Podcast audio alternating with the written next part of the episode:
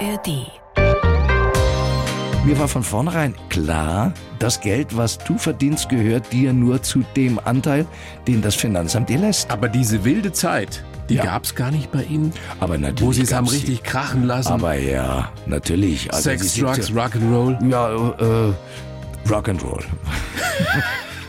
Wir können uns darauf einigen. Die blaue Couch. Der preisgekrönte Radiotalk. Ein Bayern 1 Premium Podcast in der App der ARD Audiothek. Dort finden Sie zum Beispiel auch mehr Tipps für Ihren Alltag. Mit unserem Nachhaltigkeitspodcast Besser Leben. Und jetzt mehr gute Gespräche. Die blaue Couch auf Bayern 1 mit Thorsten Otto. Michael Holm, ich freue mich sehr. Herzlich willkommen auf der blauen Couch. Lieber Herr Otto, ich freue mich auch. Nachträglich alles Gute zum Geburtstag. Dankeschön. Zum 80. Ist es nur eine Zahl oder hat es dann doch eine größere Bedeutung gehabt? Ja, 80 ist unter anderem eine Zahl, aber im Lebenszyklus ist 80 dann auch so ein bisschen so ein Einschnitt. Also spätestens mit 80 ist man dann richtig alt und Opa und wird eigentlich mehr äh, verordnet so in der Form, dass man irgendwo Kreuzworträtsel löst. Aber das Erstaunliche ist ja bei Ihnen, Herr Holm, man sieht Ihnen, ist kein schlechtes Kompliment, man sieht Ihnen die 80 wirklich nicht an. Ich fühle mich halt sehr gut, liegt daran, dass ich nicht krank bin, Gott sei Dank, Halleluja, dass ich einigermaßen ein motorischer Mensch bin und auch die Demenz, die ja viele bedroht, also an mir spurlos vorübergegangen ist bis dato. Musik hält jung, hält frisch, hält Das ist die große Leidenschaft, die Sie Aktiv. umtreibt seit frühester Ja. Kindheit. Ja. Weil Sie gerade das Sportlichsein angesprochen haben. Karate machen Sie aber nicht mehr, oder? Nein, nein, das habe ich äh, in jungen Jahren gemacht. Das wusste ich nämlich auch mit nicht. Dem, besonders mit dem herausragenden Christian Anders. Ja. Der hatte diesen dreifachen Lieber Dan. Kollege. Ein ganz lieber, also ich mag ihn sehr gerne viel. sehr, Ah, der spinnt und Verrückter Hund. Ich, ein verrückter Hund und ich liebe verrückte Hunde. Und das ist ja eine fantastische Geschichte, weil über den Christian Anders haben Sie ja damals schon Connery kennengelernt. Richtig, einen der- Urlaub bei den Connerys. Weil, weil Christian Anders in Marbella bei Sean Connery in seiner Ferienvilla gelebt hat zwei Jahre lang. Wie war das, als er gesagt hat, komm mit, wir besuchen jetzt Sean Connery? Immer beim Fernsehen, du musst mal kommen, da bin ich links, immer Marbella, bla bla bla. Erzählt, erzählt Marbella, wie toll das ist. Und er wohnt bei den Connerys.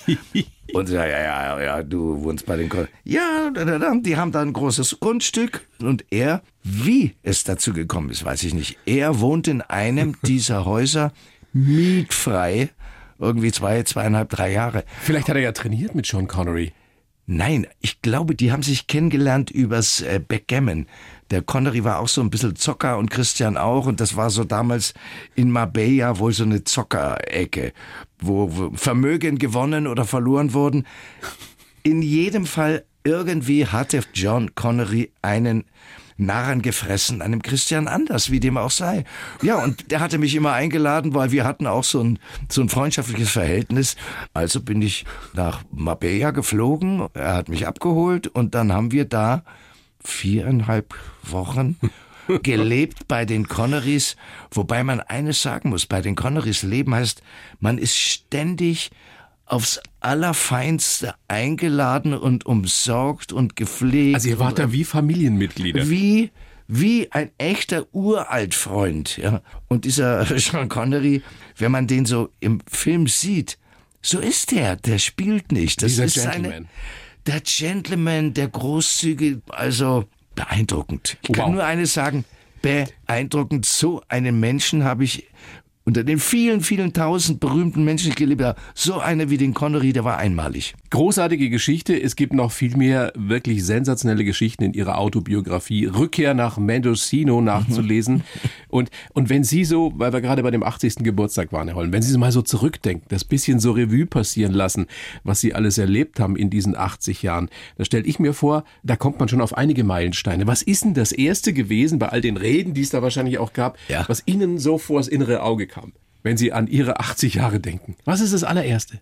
Das allererste ist, dass ich angefangen habe, Musik zu machen. Das ist das allererste, was mir in den Sinn kommt. Und das lag an meinem Vater. Der hat uns allen, wir waren fünf Kinder, uns allen die Liebe für die Musik ins Herz gepflanzt. Allerdings nur Klassik. Ihr habt Hausmusik gemacht. Haus, wir haben echte Hausmusik. Was war denn Ihr erstes Instrument? Mein erstes war Flöte, Blockflöte, also der Klassiker und dann Querflöte. Und äh, ich habe dann beim Klassenkameraden irgendwann mal AFN gehört, ganz andere Musik, ganz andere Rhythmen und habe festgestellt, dass Musik nicht nur für Herz und Gemüt und das Ohr ist, sondern für den ganzen Körper. Was bewirkt, was da kriegt man Gänsehaut und Schweiß auf der Stirn und das hat mich sehr beeindruckt und diese Art von Musik wollte ich machen zum großen Leidwesen meines Vaters. So ging das los damals. Sie haben Elvis für sich entdeckt über AFN und mit 15 hatten Sie dann in Erlangen eine Schülerband. Richtig, ja. Die ja. Daddy Band. Also Sie Ja, haben ja. Elvis gesungen. Wenn Ihnen damals mit 15 eine gute Fee diese Karriere, die Sie heute gemacht haben, Mhm. auf die Sie mit 80 zurückblicken können, prophezeit hätte, was hätten Sie gesagt? Damals, als das alles noch Ja, Spaß war? erzähl mir keine Scheiße, hätte ich gesagt. Also, Es gibt eine Menge erfolgreicher Künstler, die lange Karrieren haben, Mhm. aber ganz wenige, die tatsächlich auf eine Karriere zurückblicken können, die über 60 Jahre andauert. Wenn man diese Schülerband mit einbezieht, sind es ja Na, 65. darf man nicht. Naja, 65 Jahre. Gibt es ein Geheimnis? Freude an der Musik. Mehr kann ich eigentlich nicht sagen. Ich habe Freude an der Musik und Freude am Leben und Freude an vielen Musikern, mit denen ich zu tun hatte, wo dann viele für mich Freunde wurden. Diese lange Karriere. Äh, Ähnlich lang sind ja die Stones zum Beispiel Mhm. im Geschäft. Die haben sie zwar nie kennengelernt, aber sie haben mal ihr Buffet aufgegessen. Ja, Stimmt das wirklich? Ist, das war eben München der 70er Jahre. Das war nichts Ungewöhnliches. In München der 70er Jahre, da hingen halt. Du, du bist in Sugar Shack gegangen und da lümmelt sich jemand neben dir und trinkt einen Whisky Cola, der sieht aus wie Keith Richard. Das war Keith Richard. Richard. Und auf der Tanzfläche war ein blonder Jüngling mit irgendeinem bayerischen, gut ausschauenden Burschen, hat Backe an Backe getanzt und sah aus wie Elton John. Das war Elton John. Und der Elton John sowieso, das war ja ein ganz verrückter. Da gab's diesen Laden, der gleich um die Ecke ist beim Viktualienmarkt. Und da setzte der sich ans Piano teilweise und machte zwei Stunden Konzerte. Der Piano Man. Ja, Aber was war jetzt die Geschichte mit dem Buffet der Rolling Stones? Ach so, ja. Giorgio ruft mich an. Weißt, Michael, du musst mit Platten kommen. Sag ich, was für Platten? Weißt schon, Platten für Aufschnitt, für Brötchen, für Semmel und so. Aha. Weißt, die Rolling Stones, die haben bei mir, das ist ja Südtiroler, ja, die, das sagt ja nicht Stones, sondern Stones. Die Rolling Stones, die haben bei mir doch die Produktion. Jetzt haben die sich bei Käfer ein riesen Buffet bestellt. Und Käfer hat das angeliefert. Vor einer halben Stunde kamen alle Rolling Stones rein. Da sagt der Keith Richards, als er die ganzen Schnittchen sieht, sagt, ah, let's go to the Augustina. Und dann sind alle, und dann sind alle rausgegangen und jetzt bin ich da mit den ganzen, das kann man doch nicht wegwerfen, sage ich, nein, um Gottes Willen, Giorgio, das kann man nicht wegwerfen, ich komme. Eingeladen, Herrschaften, die Rolling Stones haben uns heute eine Party gesponsert, Schnittchen von Käfer, alle, alle waren bereit und dann haben wir gefeiert. Sensationsgeschichte. Ich habe es ja schon anklingen lassen, dass Sie eben nicht nur mit Ihren Hits damals in den 60ern und 70ern erfolgreich waren, sondern mit Cusco. Das ist ein New Age Projekt, das dreimal für den Grammy nominiert war, USA, in Asien super erfolgreich. Haben Sie, wenn Sie so zurückblicken, Holm, jemals gehadert damit, dass bei uns in Deutschland nach wie vor so zwischen U und E unterschieden wird und zwischen Schlager und Pop? Das ist ja in anderen Ländern nicht so. Das Dass ist Sie- in anderen Ländern nicht so. Sagen wir mal, erfreut ist man darüber nicht. Aber für mich war das irgendwie immer ein bisschen ein Lauf der Dinge. Meine Eltern hatten ihre Musik. Papa mochte nur Klassik. Das war ganz klar. Und wir anderen haben halt erlebt, dass so Leute wie Peter Kraus oder Ted Herold, die ich toll fand, muss ich ganz ehrlich sagen. Ich dachte, das ist der Lauf der Zeit. Das alles geht über einen hinweg. Auch über dich wird die Zeit hinweggehen. Jetzt muss ich eines sagen. Ich trete ja, also in diesem Jahr bin ich um die 25 Mal bis jetzt aufgetreten. Zum Teil vor fast 40.000 Zuschauern. Zum Beispiel, ja, also nicht nur vor 500, da kommen da wirklich Leute zusammen und da merke ich, wie lebendig die Titel immer noch empfunden werden, die ich da singe. Ich fange an irgendwie, ich hab dich nie vorhergesehen und dann, ja, warum kann ich es kaum? Das ganze Publikum singen. Ich habe sogar das Und Gefühl, da singen ja ganz viele junge Leute mit. Das ist ja das Spannende auch, die oder? Mehrheit ist zwischen 17 und 40 Jahre. Also für die bin ich in jedem Fall immer der Großvater. Ich sag ja auch, ich sag ja auch manchmal schon, damit die Leute merken, ich habe da keine Berührungsängste mit. Ja, ihr habt's euch alle gefragt, lebt denn der alte Holmichel noch? Da kann ich euch nur sagen, ja, er lebt und alles kichert Aber natürlich. das hält doch doch auch jung, oder? Wenn man Definitiv. so ein Publikum hat, das wirklich von, ich sage mal, von 12 bis 80 geht. Also, Herr Otto, das ist genau der Punkt.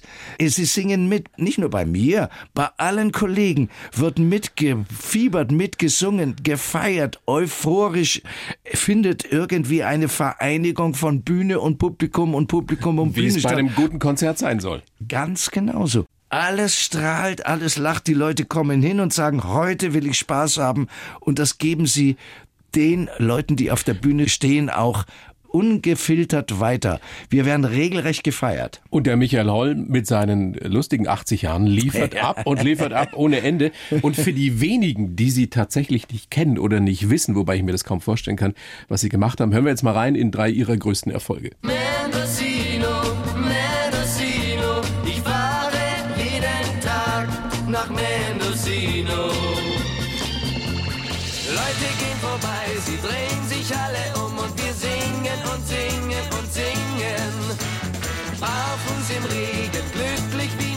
und wir tanzen und tanzen und tanzen. Hör doch mal um, schau in ihr Gesicht und du verstehst, Tränen lügen nicht. Mendocino, barfuß im Regen und Tränen lügen nicht. Was geht Ihnen ganz spontan durch den Kopf, wenn Sie sich selbst hören? Äh, ich muss immer grinsen, Ja? weil ich erinnere mich dann immer an die Momente, wenn du im Studio stehst und das aufnimmst und dann das erste Mal das hörst, wenn es dann fertig ist.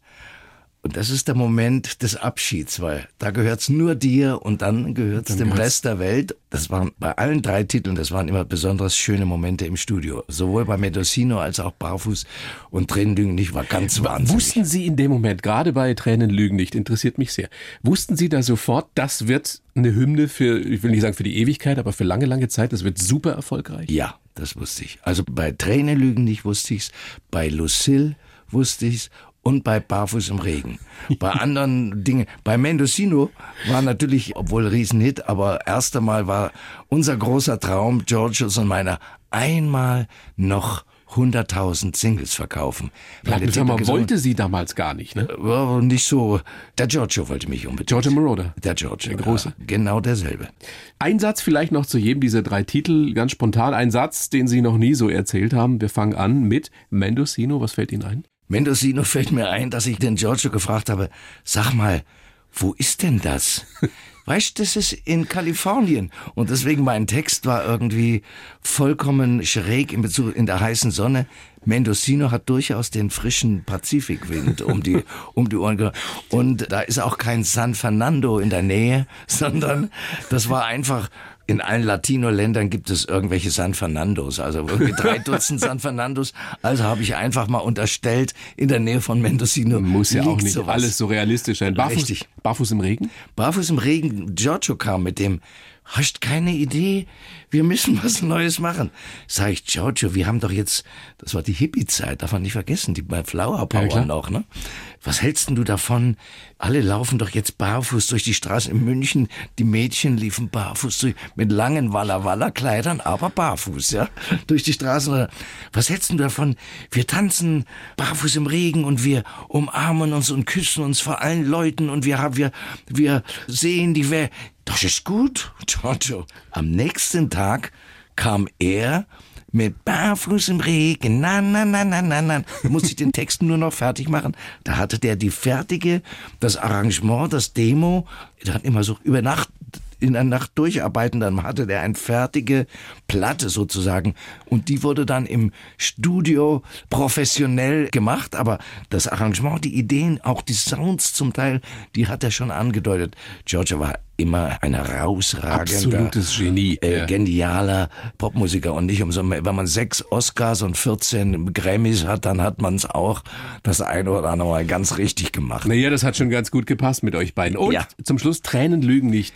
Ein Satz für die Ewigkeit dazu. Der Satz für die Ewigkeit, wir haben aufgenommen in London mit den Londoner Symphonikern und dieser eine Trompetenausbruch, Tränen lügen, da hat der Rainer Peach einen Bach-Trompeter aus Paris nach London einschweben lassen. Wow. Für die, Für diese eine Sequenz. Ja, ja, für diese eine Sequenz. Das kann sonst keiner. Da war er immer sehr stolz drauf, der Rainer, dass er also genau wusste, wer wann wo wie der Richtige ist und hat ja im Übrigen auch, wenn man, das darf man erwähnen, nebenbei, Rainer Pietsch war derjenige, der die großen Streicher für Electric Light Orchester, Richie Mhm. Blackmore und so, hat er die ganz großen in Paris oder in London Ganz viel arrangiert. Arrangiert ja. Wissen Sie eigentlich, wie oft Tränen lügen nicht verkauft wurde, gestreamt wurde, kopiert wurde, gecovert wurde? Nein, ich weiß nur eines, dass es also weit über 500 Cover gibt. 500 Ja, Cover. das ist ja eigentlich eine Melodie aus dem Jahr 1485 von einem Mönch Zacharius komponiert und der Giro d'Amico, der die erste Aufnahme gemacht hat, der ist halt immer durch italienische Folianten gegangen. Der hat sich für Gregorianik interessiert und ist an dieser Melodie dann ganz offensichtlich hängen geblieben. Da hat er eine Instrumentalproduktion, eine wunderschöne gemacht. Die habe ich gehört, als ich am 17. Juli 1974 zum Geburtstag meines Vaters von München nach Erlangen gefahren bin. Und da hörte man Radio Luxemburg und da spielte dann Jörg, er spielte ja Platz 38 in Italien, spielte diese, Diese Melodie. Instrumentalnummer. Und da dachte ich, sowas von magisch, diese Melodie hat mich irgendwie gleich angegriffen, also richtig gehend, äh, eine Invasion an Emotionen kam für mich von dieser Melodie und dachte ich mir, wenn dir da die richtigen Worte einfallen, dann ist das genau das Lied, was du schon immer singen wolltest und was nur du singen kannst. Einfach mal so. Ja, aber da muss ja Und auch dann- den richtigen Riecher haben. Ja, und ich habe dann sofort, wie ich in Erlangen war, angerufen bei Radio Luxemburg. Was war denn das für ein Titel? Jörg war gerade am rausgehen. Hallo Jörg, wie heißt der Titel nochmal? Wer hat den geschrieben? Ja, Zakar sehe ich hier. Giro D'Amico hat also den Zakarius dann verkürzt auf Zakar. Und das war am Anfang dann, der ist der eigentliche Komponist und der war am Anfang auch der Einzige, der da stand. Und dann kam Holm dazu, eben mit dem deutschen Text. Und nachdem die Länder, die anderen Manager auch, also Mireille Mathieu, der Manager von Mireille Mathieu, der war dabei, als ich da mit der Starparade aufgetreten bin, mit dem Titel Pour Mireille. Der war also sofort 100% davon überzeugt, das muss Mireille Mathieu singen. Und dann haben die ganzen die ganze Welt hat sich dieses, dieser Melodie angenommen und es gibt hunderte von, von Ja, in Deutschland alleine würde ich mal sagen, wer gut und teuer ist, hat irgendwann schon Wahnsinn. mal Tränen liegen nicht gesungen. Von Andrea Berg bis Norbert Rier, von Nino D'Angelo bis, also wer hat's noch nicht gesungen? Das heißt, es hat über diesen Text, der ja auch eine gewisse Botschaft in sich hat, hat es eben eine wahnsinnig magische, wunderbare Melodie, die 500 Jahre sich gehalten hat. Bis heute und womit mit Recht. Und wirklich geadelt, Herr Holm ist ja ein Künstler erst, wenn man ihn parodiert, wenn er parodiert wird. Richtig. Und es gibt auf Ihrem neuen Album Michael Holm 80 ist ja auch ein Duett mit Otto Walkes drauf, diese wunderbare Version mit Otto oder von Otto. Du machst dich an eine Dänen ran. Ja. Da kommt ihr Freund und droht dir Prügel an. Schau im Krankenhaus im Spiegel dein Gesicht. Hm, und du siehst ein, Dänen lügen nicht. Großartig, oder? Großartig. Wobei ich darf eines sagen. Tränen lügen nicht war meine Hitzeile und dann habe ich Trainer lügen nicht erfunden und Dänen lügen nicht. Aber ich hatte keine Geschichte dazu. Dänen lügen nicht fand ich verschmunzelt, die Zeile, aber ich hatte keine Idee. Aber Otto, Otto. und seine Mannschaft haben diese, äh, du machst dich an eine Dänin ran, kommt dann ihr Mann und. Und viele haben dann gesagt, Mensch, was der mit dir gemacht hat, das ist ja wohl, das versteht manchmal das Publikum nicht. Für uns als Kreative ist es das, wie Sie gerade schon gesagt haben, das höchste Lob eigentlich, der Ritterschlag, wenn dann ein Otto Walkes eine Parodie macht, dann weiß man, das ist ein großes Lied. Und Udo Jürgens hat mir der Otto auch erzählt, äh, wie er Udo es gesagt hat, ja, ich wollte ja auf griechischer Wein wollte ich ja auch immer schon eine Parodie machen, aber das mache ich natürlich bei dir nicht. Dazu habe ich viel zu viel Respekt vor dir. Sagt der Udo, nein, Otto, Mach es. bitte, mach es. Wenn du mich parodierst, dann weiß ich, ich habe was Großes geschaffen. So sieht's und aus. So, und so muss man es genau sehen. Das ist so schön, dass Sie da sind, Herr Holm. Ich würde gern jetzt noch ein bisschen persönlicher werden. Zu dem Zweck schreibe ich hier im mal einen Lebenslauf für Ihren Okay. Gast. Den gebe ich Ihnen jetzt. Sie kennen den nicht, Ich kenne ihn nicht. aber Sie lesen ihn jetzt vor und sagen mir dann danach, ob Sie den so unterschreiben könnten. okay. Bitteschön. Ich heiße Michael Holm und bin ein fleißiger Glückspilz. Schon als kleiner Junge habe ich gemerkt, mit Musik lässt sich eine Menge reißen. Bei meinem ersten Konzert habe ich Schokolade bekommen, später mit meinen Songs, Kompositionen und Texten viel Geld verdient. Aber die Leidenschaft ist geblieben. Geprägt haben mich meine Nachkriegskindheit in Erlangen, die wilden 60er und 70er und meine Erfolge in Asien und USA. Schlager, New Age oder Partysound. Ich hatte oft den richtigen Riecher, manchmal war ich meiner Zeit auch voraus. Im Studio lasse ich auch mal den Löwen raus, wobei der Spaß an der Arbeit nie zu kurz kommt.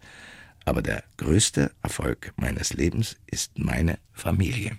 Gut. Ja, aber Herr Otto, das unterschreibe ich natürlich Buchstabe für Buchstabe. Sehr gerne. Und erst recht Wort für Wort, Ja. aber ganz klar. Sehr gerne. Können Sie gerne behalten, können wir ja mitarbeiten. Ja, gerne. Ein bisschen biografisch vorgehen, damit man Sie noch ein bisschen besser kennenlernt. Sie sind geboren in Stettin am 29. Juli 43. Die Mama ist dann mit Ihnen und Ihren vier älteren Geschwistern nach Wolfsburg zur Tante geflüchtet Richtig. damals. Und ich habe jetzt in der Vorbereitung gelesen, dass sie sowas wie eine Hellseherin war und damit sogar Geld verdient hat. Stimmt das? uns am Leben erhalten, oder um genau zu sein. Ja, damals wie, was die Frauen damals leisten mussten, aber auch geleistet haben, das ist unvorstellbar von wegen schwaches Geschlecht. Die haben den ganzen Laden durchgezogen Mit und mussten fünf schon- Kindern zu flüchten, ist ja fünf- Wahnsinn. Und ja. dann war damals alles zusammengebrochen. Was blieb den Frauen übrig? Meine Mutter ist mit Bollerwagen und einer Freundin und irgendwie Kopftuch sind die um Wolfsburg rum aufs Land gegangen und haben da für die Bäuerinnen ihre Freundin, das war so eine, die konnte gut stricken und sticken und nopfen und und meine Mutter ist eine unterhaltsame, lebensfrohe weibliche Person gewesen, die auch natürlich ein gewisses psychologisches Gefühl hatte, weil ich habe ihr oft gesagt, ja, aber Mama, wie findest du das raus? Ach, weißt du, ich gehe rein in den Raum, wir sitzen zusammen und dann sind sieben, acht, neun Frauen und die reden miteinander, auch übereinander. Und da hat man ganz schnell, weiß man, ah, das ist die Reiche, ah, das ist die Schlampige, ah, diejenige hat Probleme oder hat mehrere Affären mit Männern und das kriegst du so die Äußerungen. Ich höre die erste halbe Stunde nur zu und dann übernehme ich und dann erzähle ich den Leuten und dann kann ich ihnen aus ihrer Wirklichkeit etwas sagen, was ich gar nicht wissen kann. Doch, Was für weil eine ich mir nur auf kluge, geschäftstüchtige Frau. und sie hat uns damit, also fünf Kinder immerhin, am Leben erhalten. Das Schöne war, dass sie sich dann, ja, dann hatte ich vor mir, weißt du, da hatte ich vor mir die Karten, ein Mann ins Haus und dann habe ich einfach gesagt zu der Frau, morgen kommt ihr Mann aus der Gefangenschaft. Und am nächsten Tag kam der. Und wie wir das nächste Mal dann wieder da waren, waren natürlich alle Frauen, die waren ja alle verzweifelt. Die Frauen waren ohne ihre Männer, mussten eine harte Arbeit leisten. Ganz wichtig, der Überlebenskampf als Bäuerin. Da war die Sehnsucht und die Not um die Männer war riesengroß. Und jetzt wollten alle anderen Frauen natürlich auch wissen, wann ihr Mann aus der Gefangenschaft kommt. Und damals war es halt so, dass der ein oder andere kam aus der Gefangenschaft. Mama hat noch zweimal recht gehabt. Und wir, ja, da war der Bollerwagen nicht nur Kartoffeln und mal Brot oder sowas, sondern da war auf einmal Speck und Eier und Kuchen und Äpfel. Ja, wow. Und, und auf einmal hat man gesehen, also unsere Mutter hat uns da wirklich verwöhnen können durch ihre wunderbare Art der Unterhaltung für andere und durch ihren Mut, indem sie einfach mal rausgeschleudert hat, morgen kommt ihr Mann der aus der, äh, aus der No Kriegsgefangenschaft. risk, no fun. no risk, no fun, ganz genau. Ihr Vater hat nach dem Krieg dann bei Siemens gearbeitet. Ja. Er war Elektroingenieur, hat U-Boote entwickelt gehabt. Und ihr wart, das habe ich ja schon anklingen lassen, haben wir schon besprochen, eine sehr musikalische Familie. Ja. Und irgendwann mal, es muss an Weihnachten gewesen sein, war die Mama im Krankenhaus mit Hepatitis. Das war Anfang der 50er Jahre, 50 oder 51. Und dann habt ihr dort im Krankenhaus gesungen, Hausmusik gemacht. Erst nur für die Mama, dann Ja, haben wir das haben irgendwelche Ärzte gehört dann habt ihr für die Ärzte, für die Schwestern, für die Patienten dort gesungen. Und da gab's dann die erste Gage für Aber den kleinen Michi. fant- Fantastisch. Das war für uns ganz selbstverständlich. Weihnachten war für uns Singen. Eine Stunde, zwei Stunden singen. Wir, konnten auch all diese wunderschönen alten Weihnachtslieder. Und da haben wir uns ums Bett der Mutter gestellt. Also damals waren natürlich keine Zwei-Bettzimmer, sondern da waren 20 Frauen in dem Raum. Und da waren einige andere Familienmitglieder auch an den Betten der anderen Kranken. Und wir haben uns um, Vater mit Geige, um das Bett der Mutter gestellt und haben für die Mutter gesungen. Und ein Lied und noch ein Lied und noch ein Lied. Und man fokussiert sich ja dann auf die Mutter und ich merkte auf einmal Geräusche hinter mir und drehe mich um. Und hinter uns der ganze Raum war voll mit Menschen. Bis in den Gang sah man überall. Und die Rührung natürlich. Wir waren Kinder, die richtig toll singen konnten, muss ich ganz ehrlich sagen. Wir haben das schon Ja. äh, toll gemacht, weil da hat der Papa uns nach vorne gebracht. Dann kamen so die Engel, mei, die Engel und heulende Menschen. Und dann hat uns der äh, Oberarzt gebeten, von Zimmer zu Zimmer zu gehen und überall zwei, drei Lieder zu singen. Und überall gab's Schokolade Und dann wurde man, also fünf Kinder, die also an Weihnachten schöne wie Weihnachtslieder die ja singen. Jackson 5. Ja, oder wie die Trapp-Familie. Also, ne? Ja, so Ja. muss ich sagen, also so Trapp-Familienmäßig. Vater mit der Geige hat dann die Tonart. Kelly und- Family, so ein bisschen. Oh, ja, aber wir waren bloß nicht so viele. die sind Aber ja viel mehr gewesen. Wussten Kellys. Sie oder hatten Sie damals als Kind denn schon eine Ahnung davon, das könnte mehr sein als nur ein Hobby, Musik? Nein, das war einfach schön. Wir haben gerne gesungen. Unser Vater hat uns diese Liebe zur Musik schon eingepflanzt und wir haben gerne gesungen, aber dass man darüber hinaus, außer so bei besonderen Anlässen, dann auch mal Geschenke bekommt, das war mir ganz neu. Ich habe dann das erste Mal etwas, ja, man kann schon fast sagen, seriöses Geld verdient. Das kommt in meinem Buch gar nicht vor. Aber da habe ich Anton Bruckners C-Moll-Messe gesungen, Wow. zusammen mit einem Sopran, Alt, Tenor, Bariton. Mein Bruder war Bariton, ich Bass, hatte gerade den Stimmbruch. Und durch die musikalische Vorbildung meines Vaters konnten wir auch vom Blatt singen. Das kann ich heute nicht mehr. Aber damals konnte ich das. Wir hatten zwei Proben und dann war die Aufführung ohne Mikro in der lutherischen Kirche in Erlangen. Da stand dann hinter uns ein philharmonisches Orchester, ein Chor, 30 Leute und wir waren die fünf Solisten. Wir standen vorne. Ihr fünf Kids. Ja, also nicht wir fünf Kinder, sondern Ja. mein Bruder und ich und das andere waren aus anderen, haben sie halt gefragt, wir hatten eine amerikanische Garnison in Erlangen und die wollten gerne Anton Bruckners C-Moll-Messer haben, haben sich das gewünscht und haben 650 Mark mir bezahlt und den anderen Solisten. Das war schon herausragend, ja. Also der Mann, der mir gegenüber sitzt, meine Damen und Herren, der kann was. Und der konnte schon sehr früh was. Dann haben Sie diese Schulband gehabt. Richtig. Die Daddy das war Band? der Spaß, ja. Das Wann war wussten Sie denn wirklich, also da wird jetzt mehr draus? Sie sind nach Berlin gegangen, um Jura zu studieren. War Ja. Ihnen da schon klar, ich will Profimusiker werden, ich will daraus eine Karriere machen? Sagen wir mal so, ich hätte nichts dagegen gehabt, aber ich hätte mich das jetzt in dem Sinne nicht getraut. Aber durch diese Studiererei in Berlin und damals kriegte man eine BAföG, wenn man sehr guter Student war und ich war Durchschnitt. Deswegen irgendwie musste ich selber schauen, wie ich mich über Wasser halte, ja. Das, auch der Student muss Miete zahlen und muss was essen, was trinken.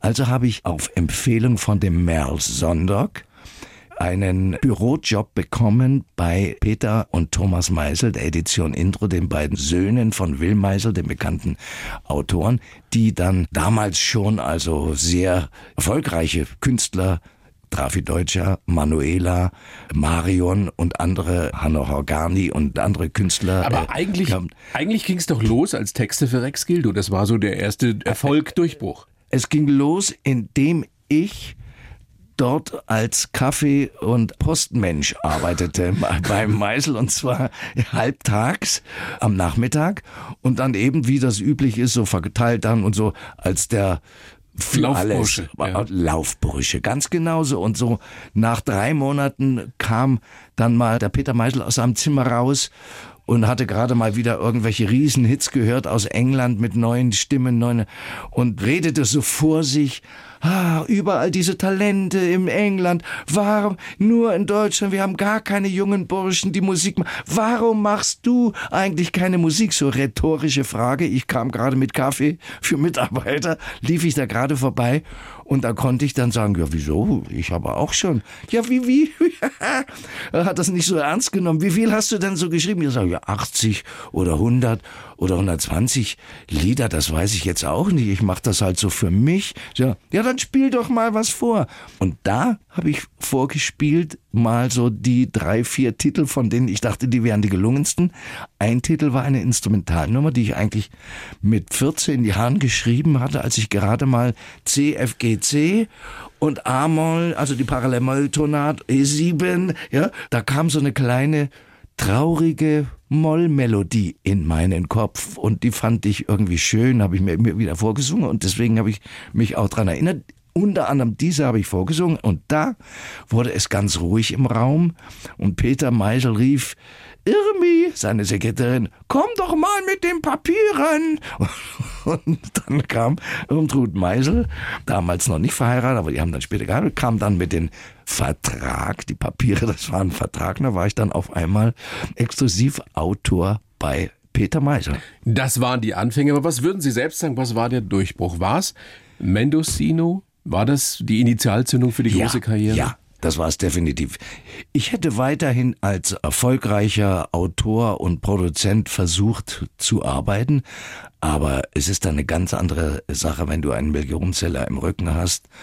Wunderbar. Da konnten Sie sich's aussuchen. Dann. Da konnte man sich's aussuchen. Das Schöne war auch, die Firma wollte keinen Vorschuss zahlen und deswegen haben wir gesagt, okay, dann mache ich eine Platte ohne Option, ohne irgendeine weiterführende Geschichte. Und wenn du Millionenseller im Rücken hast, da wollen dich alle haben. Nicht nur Areola, sondern auch die anderen Firmen. Das war dann eine relativ positive, günstige Ausgangslage für meine Karriere. Da waren Sie noch ein sehr junger Mann. Wenn man dann auf einmal so erfolgreich ist und die Kohle reinkommt. Mhm. Waren Sie einer, der sie mit vollen Händen ausgegeben hat?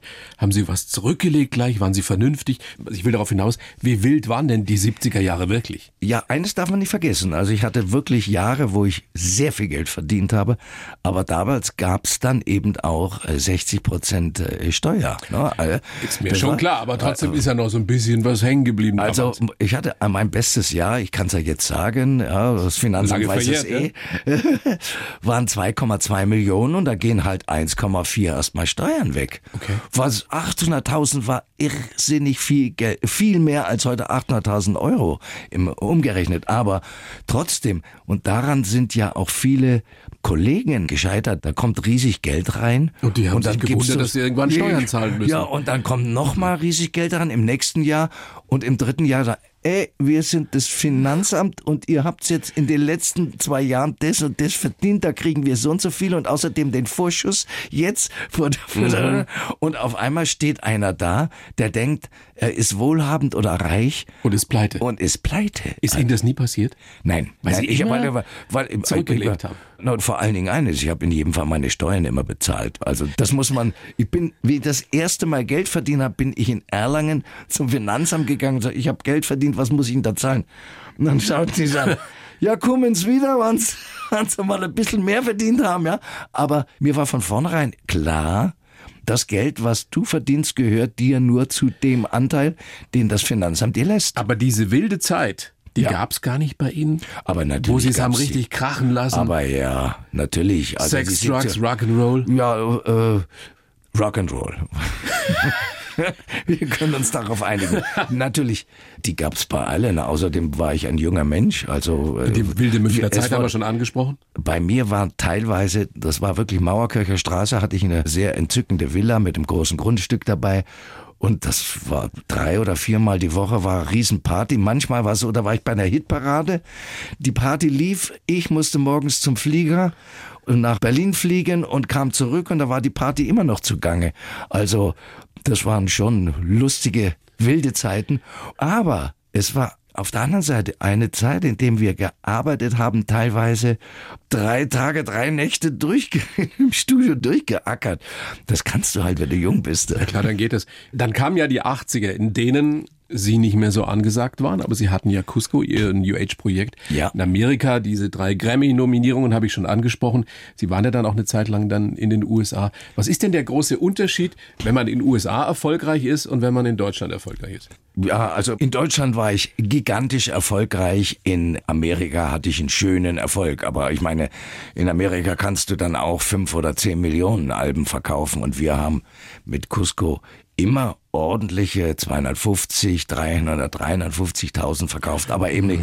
Aber unbedingt, nee, wir waren durchaus gewünscht von den Firmen, auch dann, wie das erfolgreich war. Aber ich meine, der Erfolg, man muss immer, man Na, muss aber gehen die Menschen, gehen die Menschen anders mit einem um, mit einem erfolgreichen Musiker? Ja, ja, ja. Also Amerika ist erfolgsverliebt und musikerverliebt. Absolut. Kleine Geschichte. Ich besuche Mendocino endlich nach zwölf Jahren, wo ich den Grund, habe ich Anfang der 80er Jahre dann Mendocino besucht und bin dann abends in der Bar von dem Hotel, sehr schöne Hotels übrigens, drei gab's damals und ich war in einem und sitze an der Bar, trinke einen Whisky und es kommt so eine Art Hippie, lange Haare, franzlige Kleidung und so, kommt rein, setzt sich so vier, fünf Barhocker rechts neben mich und bestellt sich auch irgendwas und man sitzt und schaut sich an und schaut so rüber, er grinst, ich grinse, wir setzen uns zusammen, kommen ins Gespräch. Und ah, Hippie, ja, ja, das war ja die Hippie-Stadt, äh, also dann sag ich so, äh, ja, nebenbei gesagt, kennt ihr noch, es gab mal ein Lied über Mendocino, Douglas Sam hat das ja, ja, natürlich kennt er das. Ich habe das in Deutsch aufgenommen und habe 1,2 Millionen Singles verkauft. Nein, das ist doch nicht zu ver... Ja, genauso. Er kannte auch noch Douglas Sam irgendwie. Es endete, dass wir beide Mendocino an der Bar so auf der Straße, Teenie Barber, so mit Klopfen und Ding. Und er immer antworten und die Terz bei im Weiteren hat er dann Englisch und ich halt Deutsch gesungen. Und zum Schluss stand dann die Bar auf und applaudierte. Das ist typisch in Amerika. Sie lieben so spontan Aktionen. Da fühlt sich keiner irgendwie betroffen oder gestört. Nein, man lässt sich mitreißen und liebt es, wenn so einer aus sich rausgeht und wir beiden sind aus uns rausgegangen, uns dann umarmt, wie das halt so ist, wenn man in der Bar in Mendocino sitzt und zwei Whiskys intus hat und den Titel gemeinsam gesungen hat. Und das ist das Schöne, diese spontane Freude an einem emotionalen Ausbruch. Sehr, sehr schöne Geschichte, schönes Erlebnis. Also all die großen Erfolge, die Sie gefeiert haben. Und trotzdem sagen Sie selbst, mein größter Erfolg ist meine Familie. Ja, Ihre das Frau ist für jeden, Kinder.